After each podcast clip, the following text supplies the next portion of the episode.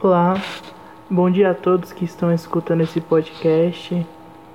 Meu nome é Iago e eu vou estar apresentando hoje o tema pandemias, as 5 maiores pandemias que o mundo sofreu. Vamos começar primeiro com a peste bubônica. A peste bubônica tem a sua origem no continente asiático, principalmente na China. A sua chegada à Europa está relacionada às caravanas de comércios que vinham da Ásia através do mar Mediterrâneo, que estacionavam nas cidades costeiras europeias, como Veneza e Gênova. Calcula-se que cerca de 1/3 da população europeia tinha sido dizimada por conta da peste. A propagação da doença inicialmente deu-se por meio de ratos e principalmente pulgas infectadas com bacilo, que acabava sendo transmitido às pessoas quando essas eram picadas pelas pulgas, em cujo sistema digestivo a bactéria da peste multiplicava-se. No estágio mais avançado, a doença começou a se propagar por via aérea, por meio de espirros e gotículas. Contribui com a propagação da doença as precárias condições de higiene que as cidades e vilas medievais possuíam, o que oferecia condições para as infestações de ratazanas e pulgas se multiplicarem cada vez mais. Curiosidade que aconteceu nessa época. Os judeus, por não serem da Europa e por desde a Idade Antiga viverem em constante migração, passando por várias regiões do mundo até se instalarem nos domínios do continente europeu.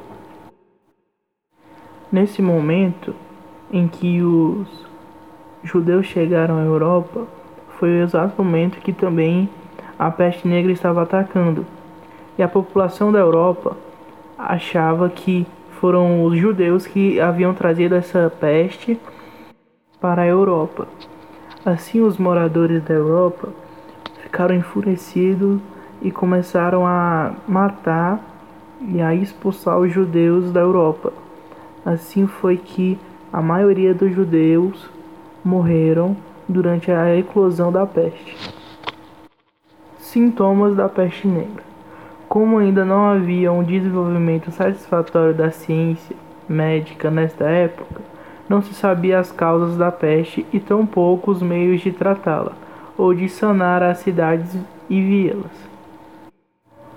A peste foi denominada negra por conta das afecções na pele da pessoa contaminada por ela, isto é, a doença provocava grandes manchas negras na pele, seguidas de inchaços em regiões de grande concentração de gânglios do sistema linfático, como virilha e axila.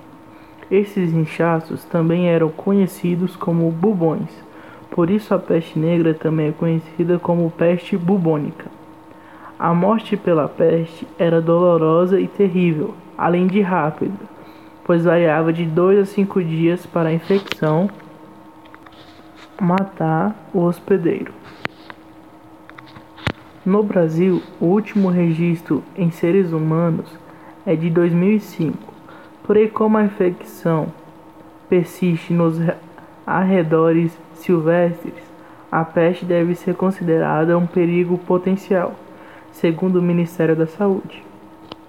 No Brasil, existem 2 focos naturais da bactéria, a região Nordeste e o município de Teresópolis, no Rio de Janeiro. Como é a prevenção dessa doença? Evitar contato com os arredores silvestres e suas pulgas. Evitar contato com animais sinantrópicos que se adaptam a viver junto ao homem, pois eles podem ser infestados por pulgas infectadas. Como a peste negra foi erradicada? A partir do momento em que os municípios passaram a ser limpos corretamente e o saneamento e tratamento das águas foram implantados, foi a última e mais forte medida para que a enfermidade fosse extinta.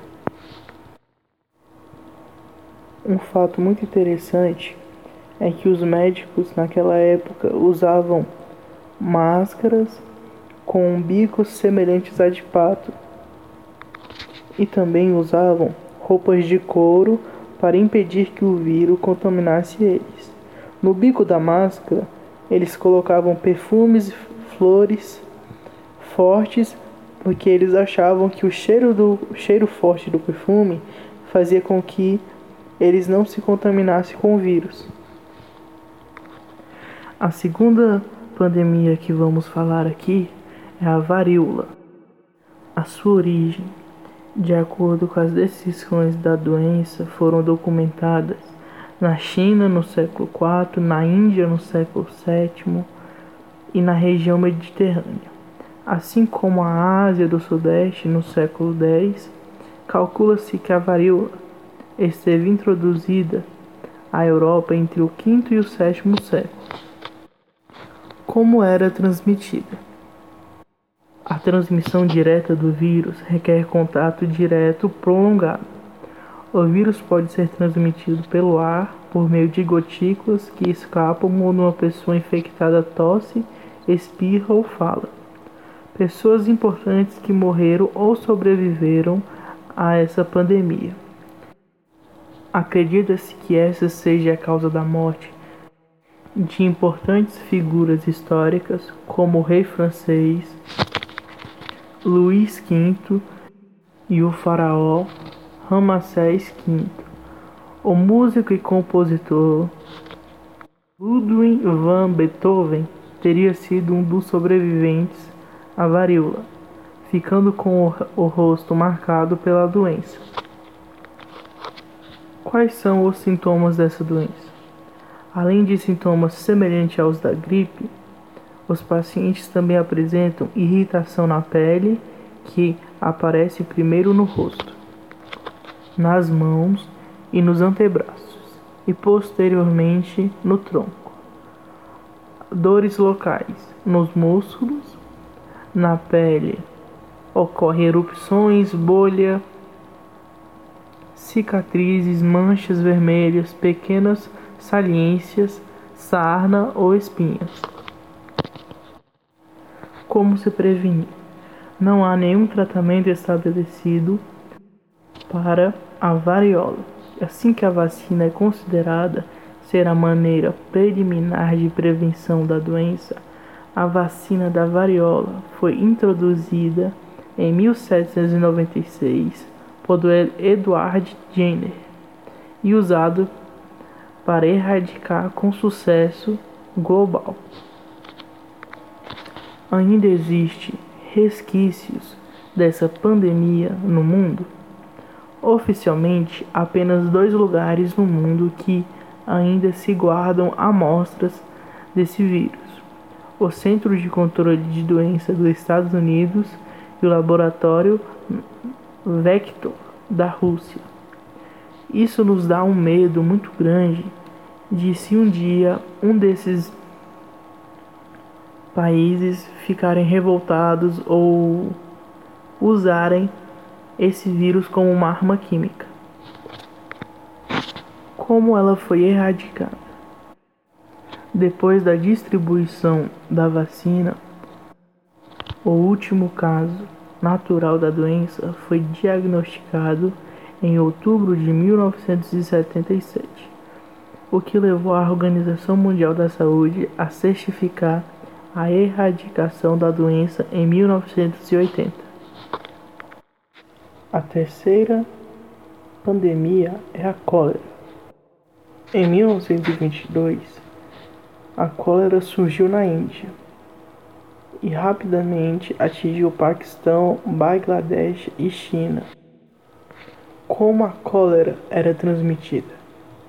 A cólera é uma doença bacteriana infecciosa intestinal aguda, transmitida por contaminação fecal oral direta ou pela ingestão de água ou alimentos contaminados. Quais são os sintomas?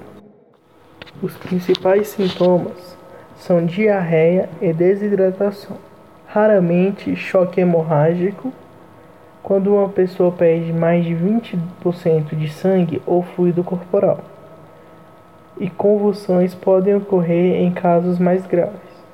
A pessoa pode ter dores locais no abdômen ou reto, no aparelho gastrointestinal, diarreia aquosa, diarreia grave, náusea ou vômito, no corpo, desidratação, febre, fome ou distúrbios de equilíbrio hidrolítico.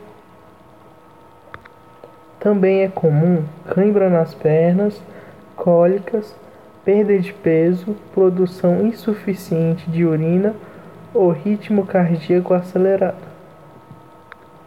Como se prevenir da cólera? Lavar as mãos com água e sabão antes de comer e preparar alimentos, e após usar o banheiro e tocar as fraldas de uma criança.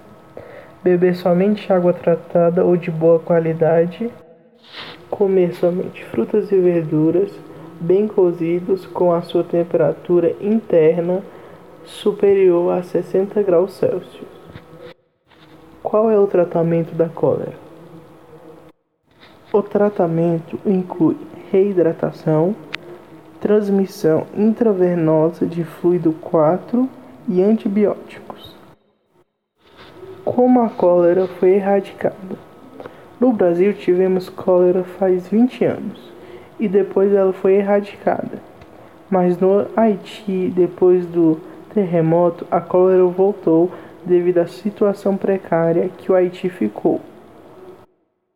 A quarta pandemia é a gripe espanhola, ou vírus influenza, que se espalhou pelo mundo entre 1918 e 1919. Como a gripe espanhola se espalhou? O surto aproveitou-se da Primeira Guerra Mundial e espalhou-se rapidamente pelo mundo, causando a morte de cerca de 50 milhões de pessoas, embora algumas estatísticas falam em até 100 milhões de mortos. Como a gripe espanhola chegou no Brasil? A gripe espanhola chegou ao Brasil por volta de setembro de 1918 e espalhou-se por grandes centros, sobretudo por Salvador, São Paulo e Rio de Janeiro. A cidade de São Paulo, por exemplo, pode ter contado com até 350 mil pessoas infectadas. Pessoas importantes da época foram atingidas, como Rodrigues Alves, eleito presidente da República em 1918. Mas pelo motivo de ter sido atingido pela gripe espanhola, ele faleceu e não assumiu o poder. Sintomas: dores musculares nas articulações, intensa dor de cabeça, insônia, febre acima de 38 graus, cansaço excessivo, dificuldade para respirar, sensação de falta de ar, inflamação da laringe, faringe, traqueia e brônquio. Tratamento: não foi descoberto um tratamento para a gripe espanhola, sendo que apenas era aconselhado repousar e manter uma alimentação e hidratação adequadas. Assim, poucos eram os pacientes que ficavam curados. Depende muito do seu sistema imunológico. Como não havia vacina na época contra o vírus, o tratamento era feito combater os sintomas e normalmente era receitado pelo médico aspirina, que é um anti-inflamatório usado para aliviar a dor e baixar a febre. Como foi erradicada? Ela não foi erradicada, ainda pode contaminar nos dias atuais. A melhor forma de se proteger é tomando a vacina anual da gripe, pois a gripe espanhola sofre mutações.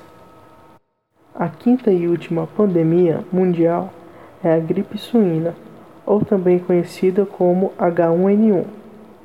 Consiste em uma doença causada por uma mutação do vírus da gripe, também conhecida como gripe influenza tipo A ou gripe suína. Ela se tornou conhecida quando afetou grande parte da população entre 2009 e 2010. Tem a sua origem no México. Como a gripe espanhola se espalhou?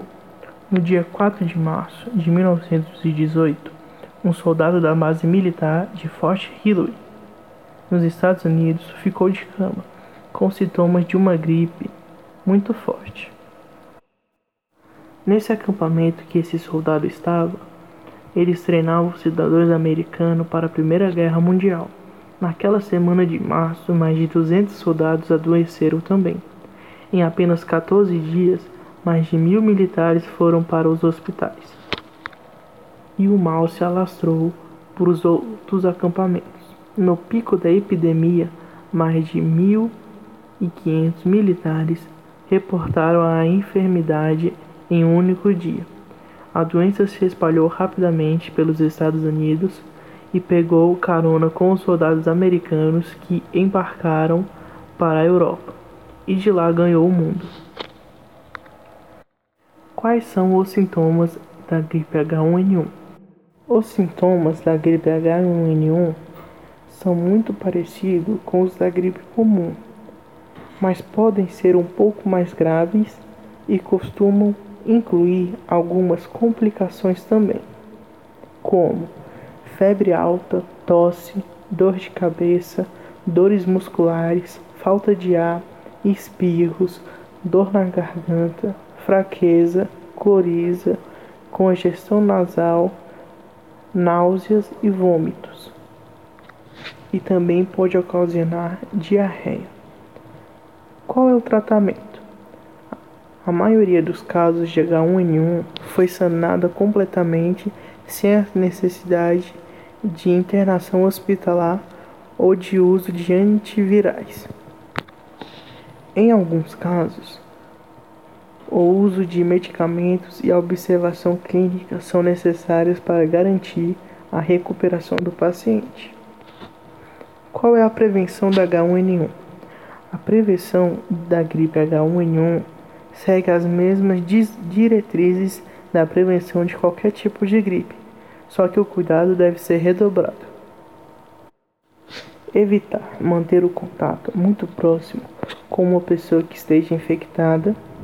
Lave sempre as mãos com água e sabão. Evite levar as mãos ao rosto e principalmente à boca. Leve sempre um frasco de álcool em gel para garantir que as mãos sempre estejam esterilizadas. Mantenha hábitos saudáveis. Alimente-se bem e com bastante verduras e frutas. Beba bastante água. Não compartilhe utensílios de uso pessoal, como toalhas, copos, talheres e travesseiros. Se achar necessário, utilize uma máscara para proteger-se das gotículas infectadas que possam estar no ar. Evitar frequentar locais fechados ou com muitas pessoas. Verifique com o médico se não há necessidade de tomar uma vacina que já esteja disponível contra a gripe H1N1. Vacinação. A vacinação normalmente é oferecida na rede pública para pessoas dentro dos grupos de risco, ou seja, crianças de 6 meses a 5 anos, idosos acima de 60 anos, gestantes, portadores de doenças crônicas como bronquite, asma,